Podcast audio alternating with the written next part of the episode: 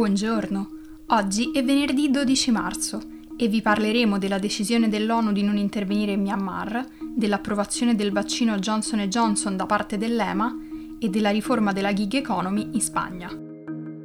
Questa è la nostra visione del mondo in 4 minuti. Il Consiglio di sicurezza delle Nazioni Unite ha condannato le violenze in Myanmar e ha chiesto alla giunta che venga ripristinata la democrazia, liberando Aung San Suu Kyi e il presidente Win Mint, arrestati all'inizio del colpo di Stato il 1 febbraio. Tuttavia, l'ONU non ha intenzione di intervenire con delle sanzioni. L'ipotesi era stata considerata, ma Cina, Russia, India e Vietnam si sono opposte. Nella dichiarazione rilasciata mercoledì, il Consiglio di sicurezza ha sottolineato l'importanza di appoggiare la transizione democratica e astenersi dalla violenza, rispettare pienamente i diritti umani e le libertà fondamentali e sostenere lo Stato di diritto. Nel frattempo, gli Stati Uniti hanno imposto sanzioni contro i figli del generale Min Aung Hlaing, che posseggono diverse partecipate che hanno beneficiato del ruolo del padre. Il segretario di Stato britannico Dominic Raab ha fatto sapere che anche il Regno Unito intende sanzionare il Myanmar.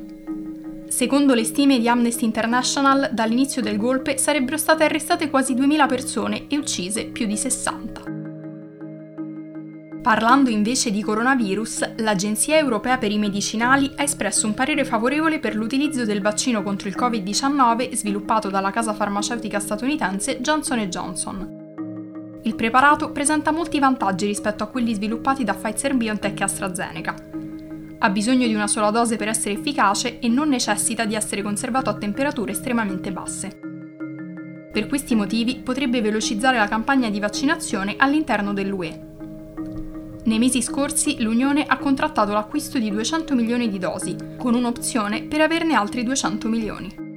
Infine, spostandoci in Spagna, il governo ha approvato una nuova legge che non considera più i rider lavoratori autonomi, ma dipendenti. La decisione fa seguito alla sentenza della Corte Suprema spagnola dello scorso settembre, che aveva stabilito che i rider non dovevano essere più considerati lavoratori autonomi. La legge obbliga le piattaforme come Glovo e Deliveroo a condividere con i rappresentanti legali dei loro lavoratori informazioni sugli algoritmi che regolano il sistema di valutazione e l'assegnazione delle consegne. La ministra del lavoro Yolanda Diaz ritiene che la legge rinnoverà il mercato del lavoro spagnolo, aggiornando i regolamenti in conformità con gli sviluppi tecnologici per garantire i diritti dei lavoratori. La Spagna non è il primo paese ad adoperarsi per garantire i diritti dei rider. Il mese scorso anche la Corte Suprema britannica aveva stabilito che gli autisti di Uber dovessero essere considerati come dipendenti e non come lavoratori autonomi. Nonostante la legge spagnola sia stata discussa con le aziende e i sindacati, è stata contestata da un'associazione di piattaforme digitali che lavorano nel settore delle consegne a domicilio e da alcuni fattorini che preferiscono la flessibilità del lavoro autonomo. Per oggi è tutto, dalla redazione di The Vision a lunedì.